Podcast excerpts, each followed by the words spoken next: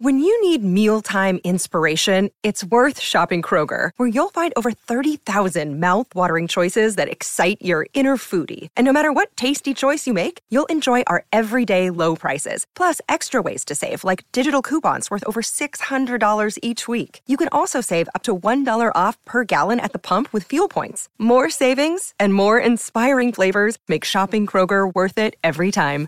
Kroger, fresh for everyone. Fuel restrictions apply. Another day is here, and you're ready for it. What to wear? Check. Breakfast, lunch, and dinner? Check. Planning for what's next and how to save for it?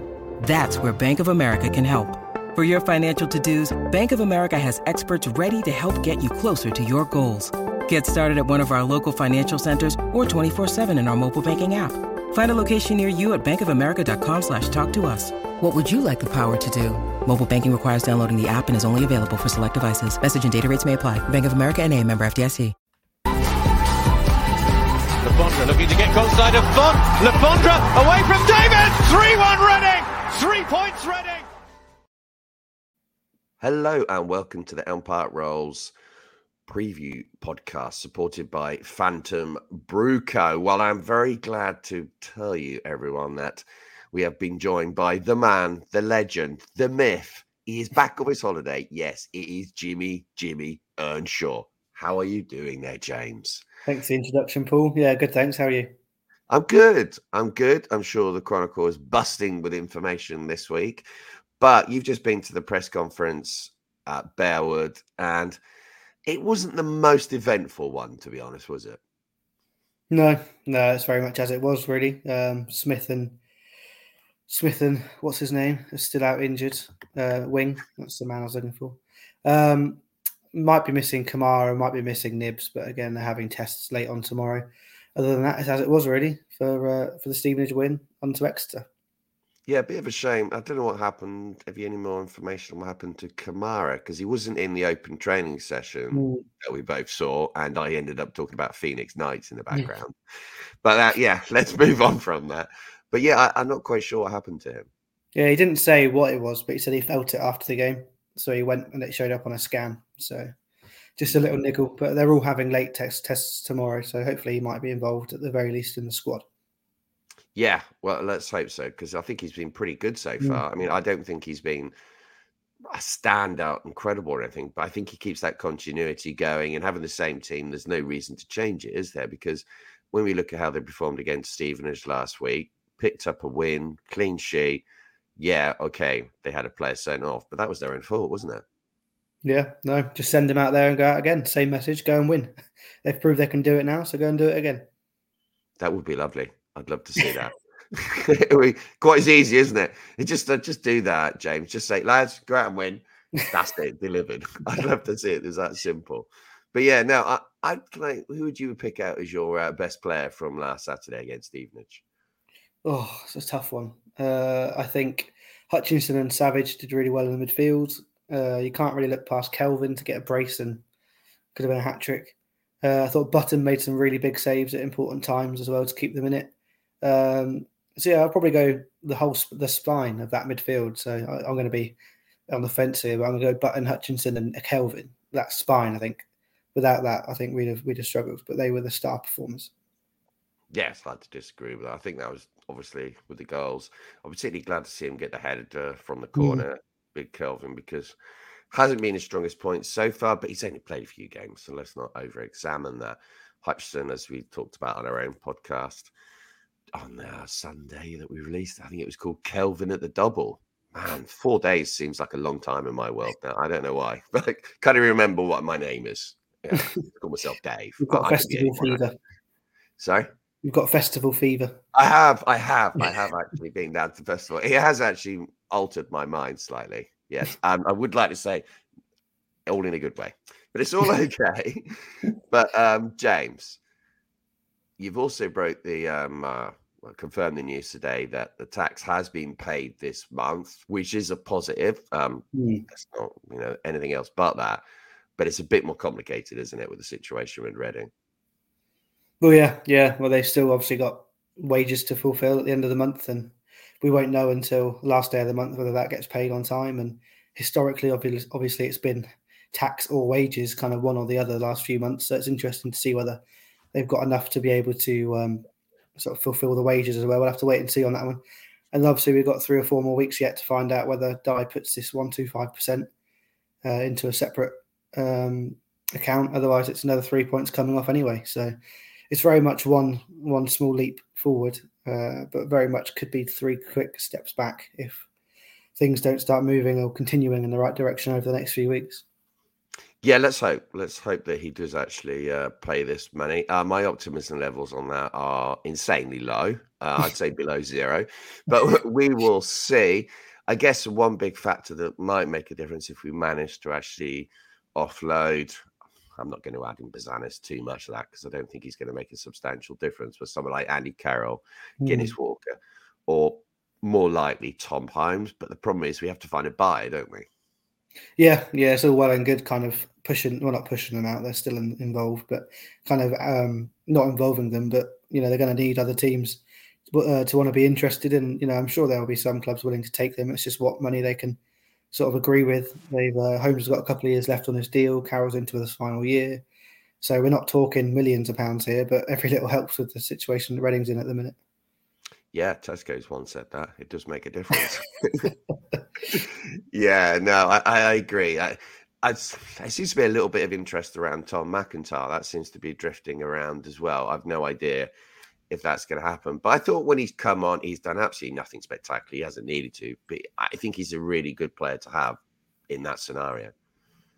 Yeah, well, you know, we can't just pretend that these youngsters are going to, you know, take us to the title, and uh, we're not going to have to worry. We're going to need experienced players, and there's going to be situations that arise that the youngsters aren't quite ready to deal with yet, and that's you know totally normal. And we can't just kind of think, oh, you know, job done. They're winning all these games. We can get rid of whoever we want now because ultimately we, we don't. We need a squad uh, it's going to the games are going to start coming real thick and fast when international breaks come and we don't play. And we're going to need as many players as we can. You know, you don't you want ones that want to be here and want to play. Um, so obviously get rid of the ones that don't. But you know, we can't be silly here and just say get rid of everybody and, and just blood the youth because you know that isn't going to work. Yeah, and in all probability, if they aren't actually gone by you know the end of the window, they're probably back around the squad, won't they? Oh yeah, I fully expect Yiadom and McIntyre will be probably back involved. Carroll was an interesting one. Holmes is an interesting one. Nesta, I was surprised to see the sort of rumours crop up. I thought he was well, you know, well fancied, but who knows what happened after Port Vale um, and Bouzanis. You know, I think he's he's surplus to requirements, especially with Joel Pereira still lingering around and sort of ready to come in once Bouzanis goes. I think the writing's on the wall there in terms of him leaving at some point that's such an unusual situation with Joel Pereira. The fact he's actually training at the club. Yeah, he's like just waiting for one of the goalies to leave. And mm, big secret, it's Bouzanis who we're expecting to leave. It must be such a weird scenario for both of them to be in.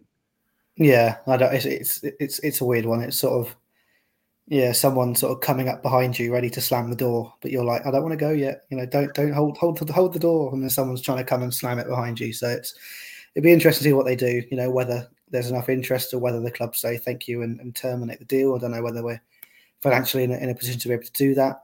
Um, but you know, he's still got a couple of years left. He signed a three-year deal last summer, so he's not going to be cheap to pay up. So you're going to have to just hope that someone comes in.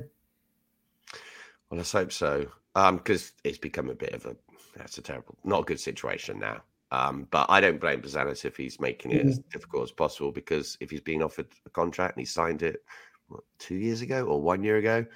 But I you know, doubt he's going to get similar wages anywhere else. So I understand why he's uh, hanging around, just to say that. So we're going to now move on to the game that is coming up against Exeter City. We have not played them for a long, long time 30 years or so. Not 30 years, 20 years. It is 30 years, isn't it? Mm, 30 years. Wow. God, that was frightening. that was like, wow, that was way back when I was a teenager. God, that's I was minus. Ago. I was minus seven last time we played it. yeah, yeah. Well, God, yeah. So that was a hell of a game though. When uh, six four one. Mm.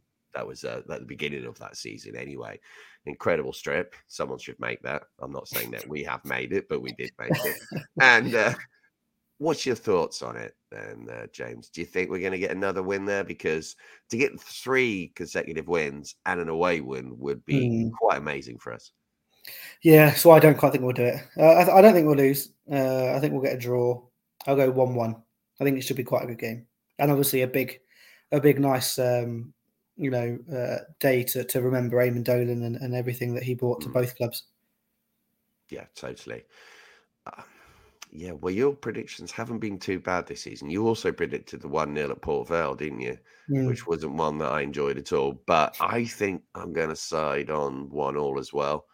I'm not convinced that we haven't seen how this team deals with conceding the goal first yet. Mm. So that will be interesting. And it's going to happen at some point. I hope it doesn't, but I make it even sweeter if we came back and win. But uh, yeah, I'm going to go with 1 all as well. Um, yeah, let's hope that's wrong. And uh, I hope we all have a great time down there and uh, enjoy the weekend, even with the train strikes. Uh, that's not very enjoyable for a football fan, is it? So thanks yeah. a lot for listening to this bit. And uh, uh, we will now be joined by Tom from the official Exeter City podcast called Park Life. And I just want to say, all the people, so many people. Hope you enjoy it.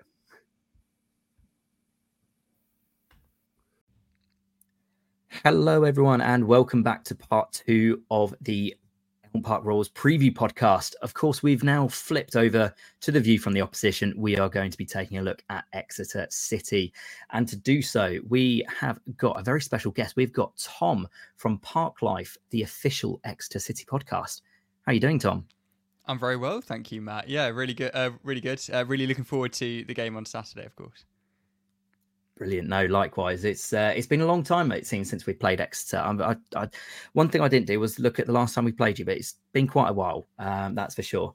um, so, Tom, kind of, I'm going to start off just looking at Exeter, kind of the last uh, few few years, really, because um, a bit like Stevenage that we played last week, um, spent quite a few years in the lower uh, the lower leagues. Uh, League Two spent about ten years in there, but you're always dicing with promotion. Finally got there a couple of seasons ago, and since have uh, almost become a staple of uh, League One and becoming quite an archetypal club of kind of how to run a club successfully. Give us a bit of insight into Exeter of the last five years. Yeah, it's been a, a whirlwind journey, hasn't it? Uh, I suppose the, the best place to start is with those playoff final defeats. Firstly to Blackpool, then to Coventry, and then finally to Northampton Town. Three in four years, I think it was. Um, it's nice was... to know that there's another club that suffers the playoffs and that isn't just Reading because we've got similar records in the playoffs. yeah, I'm well aware, and yeah, uh, there we go. There's something that we can bond with there. Um, but yeah, absolutely, it, that's where the sort of disappointment begins, or you know, at least in the in the recent history. Um, you know, I went to two of those finals, couldn't go to the Northampton one because of COVID. Um, but each time it was a rebuilding effort. Firstly under Paul Tisdale, uh, well, the first two times under Paul Tisdale, then under Matt Taylor, and eventually after COVID has, had finished, the first season back after COVID was the season that we were promoted. A real feel good feel um, feeling around the club. Uh, at that point, we brought in some real fan favourites like Tim Dieng, who went on to to you know be our player of the season, arguably that season, and eventually got us up into League One. And then yeah, uh, Matt Taylor departed for Rotherham after a good start to the season. He put put us in the best position possible, really, um, so that we could stay in the division. And once Gary Caldwell came in, his job was essentially just to carry on the good work of Matt Taylor, and that's exactly what he's done. He's put together a really solid side for this season. So that's where we are currently. It's been a hell of a journey, but there, here we are. Uh, you know, in seventh now at the moment, at least uh, in League One. Yes, well, you certainly started the season um, very well. Had a very good opening day against Wycombe, um, Wycombe Wanderers, with a with a three 0 three 0 win to kick the season off. Since then, it's been kind of a little bit kind of up and down, I guess you could say, um, with with one one loss, one draw, and one win that came last week against Carlisle, I think it was. Um, give us a bit of insight into the start start the season for for you guys and kind of how expectations kind of followed over from last year, and I think uh, your fourteenth last season. How's kind of the the season started?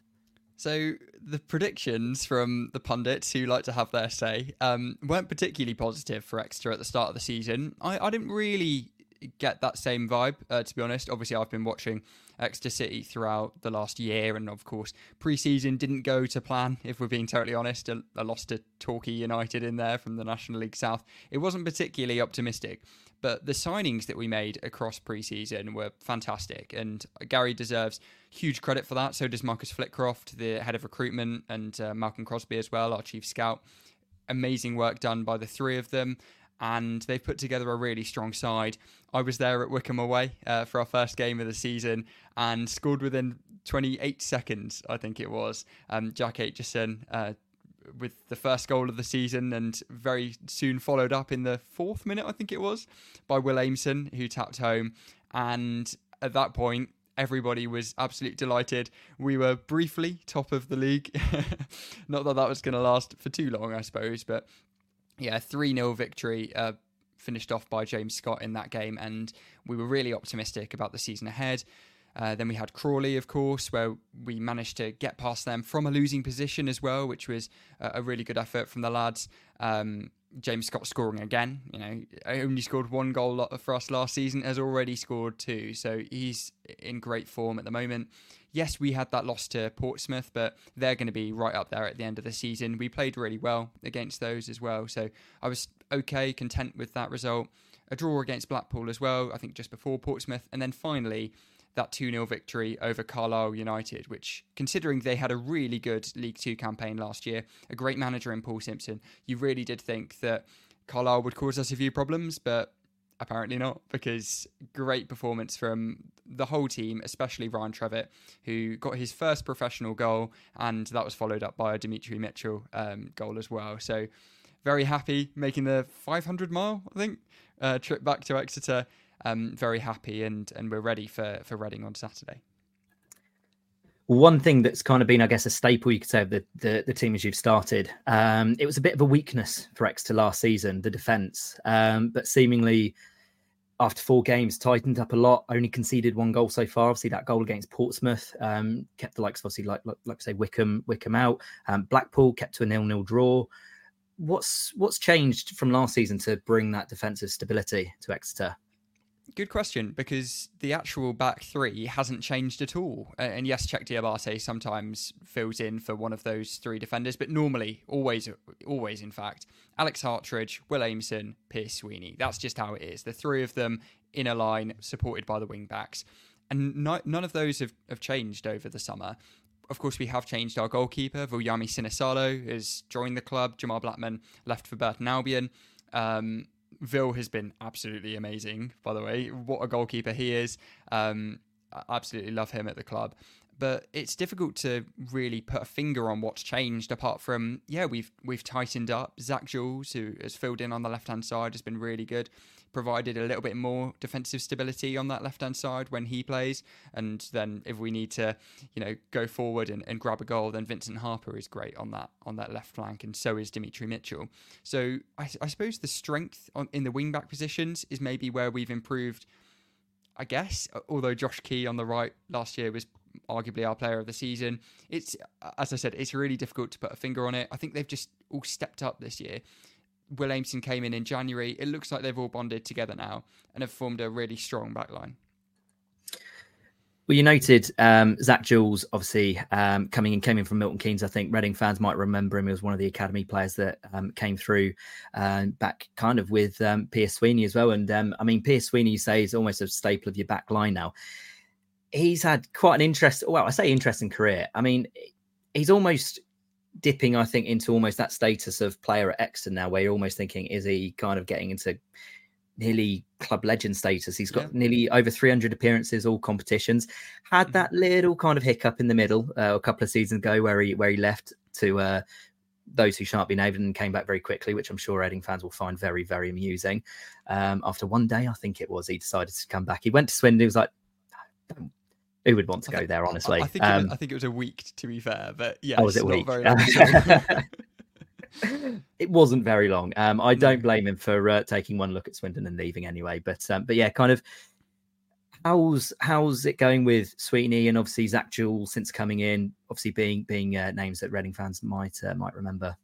So we're way more familiar with Pierce Sweeney. Of course, Zak Jules has played just a handful of games at the moment, and from what I can see, Jules looks really solid on, on the left hand side. It seems to be that he's filling in in that left wing back role. Um, we thought that he might fill in as the left centre back, provide a bit of competition for Alex Hartridge, but at the moment, Hartridge doesn't really need that competition. He's been one of our players of the season so far. So um, Zak Jules has provided great um, support on that left hand side, um, providing so much defensive stability, which is so important. Sweeney, club legend. There's that's exactly it's what you said. It's what I would say. Um, he's up there with the biggest legends in the club's history, alongside you know Matt Taylor, I guess. Um, Dean Moxey, you can probably put him there. Adam Stansfield, of course. Um, Sweeney, yeah, he, he's right up there. Um, he's played over 200 games for us now. He's um, got a great personality, a real leader in the dressing room as well. I absolutely love watching him play. I've loved watching him uh, since he came into the club in, I think, 2015, 2016. I believe that was um, when he came in initially on trial, um, that was, was very quickly snapped up under Paul Tisdale. And he's been a mainstay ever since. Um, yeah, what a player. Um, and uh, yeah, he, he, he said that he, he's got such a big place in, in his heart for Exeter City after playing for the club for so long, and you know he's raised his family here. It's a it's a great story, really, and um, he's recently signed a new deal as well to take him uh, to 2026, I think. So, absolutely love having him at the club. Well, he's 28, I think nearly 29. I think he'd be 29 start start September. But uh, yeah, when you're talking about a player that's nearly in club legend status at that sort of age, I think that says all you need to know um, about him. Um, just quickly, actually, whilst we're on the topic of um, Sweeney and kind of Jules and um, at the academy, obviously well known at Reading FC, Eamonn Dolan, um, massive, massive, obviously part of Reading FC's history and kind of academy, but had quite a part in Exeter City as well.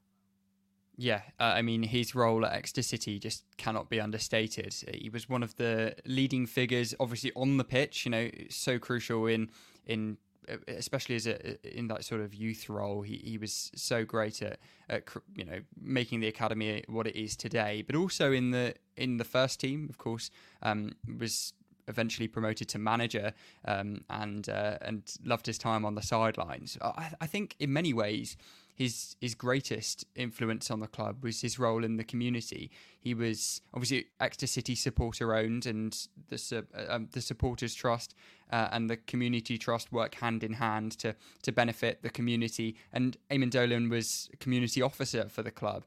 Absolutely loves helping out in the community. It's what he was all about. You know, if you ever met the man, then I've been told by by many people that he he's that kind of guy. He's he's a he's a warm character. Pierce Sweeney said that he can be a little bit harsh, almost like a father figure, and I feel like that's that's really what he was. Uh, an amazing character and taken from us way too soon. It's um it's a great shame, but I think that this game, you know, Exeter versus Reading, is going to be a real opportunity for us to celebrate his life and his involvement at, at both Exeter City and Reading.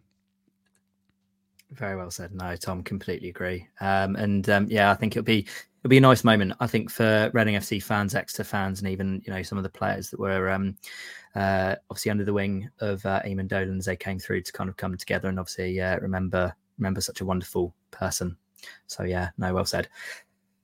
Looking ahead, uh, or jumping back towards um, the game on Saturday, though, um, players for Exeter City. We always like to have a look at kind of the ones to look out for within Exeter City. If you could pick out probably one player for Reading FC to keep an eye on, who would you probably probably be picking? That's so tricky. Um, I'm speaking to Ryan Trevitt tomorrow, and he was amazing last week against Carlisle. Man of the match, man of the match against Crawley as well. So at the moment, I'd have to say Ryan Trevitt. He's in on loan from Brentford.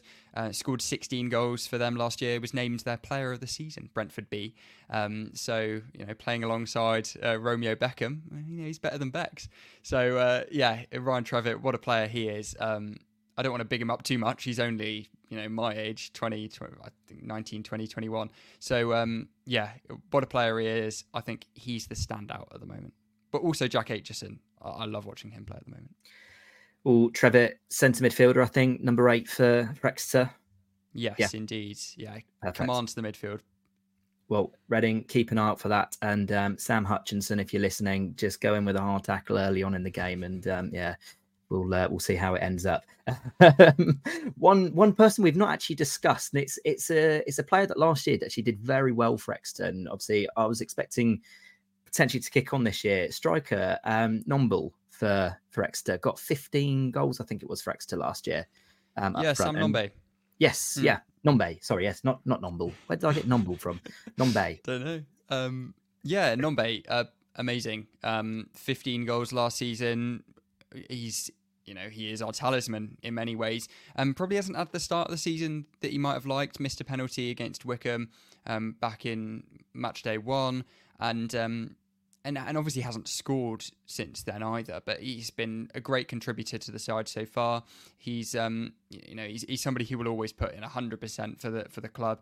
Absolutely loves um playing for the club, and uh, you know I, am absolutely delighted um, with the way he's, he's started the season, and um, has formed a nice little partnership with James Scott as well. So um, yeah, happy with with Sam Nombe, um, and yeah, I suppose I suppose that's that's what we've got to say.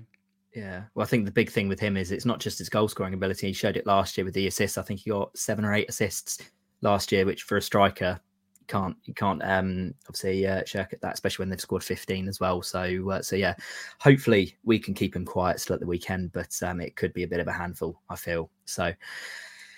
It's that time of the show as well, Tom. Predictions for the weekend. What are you probably going to go for?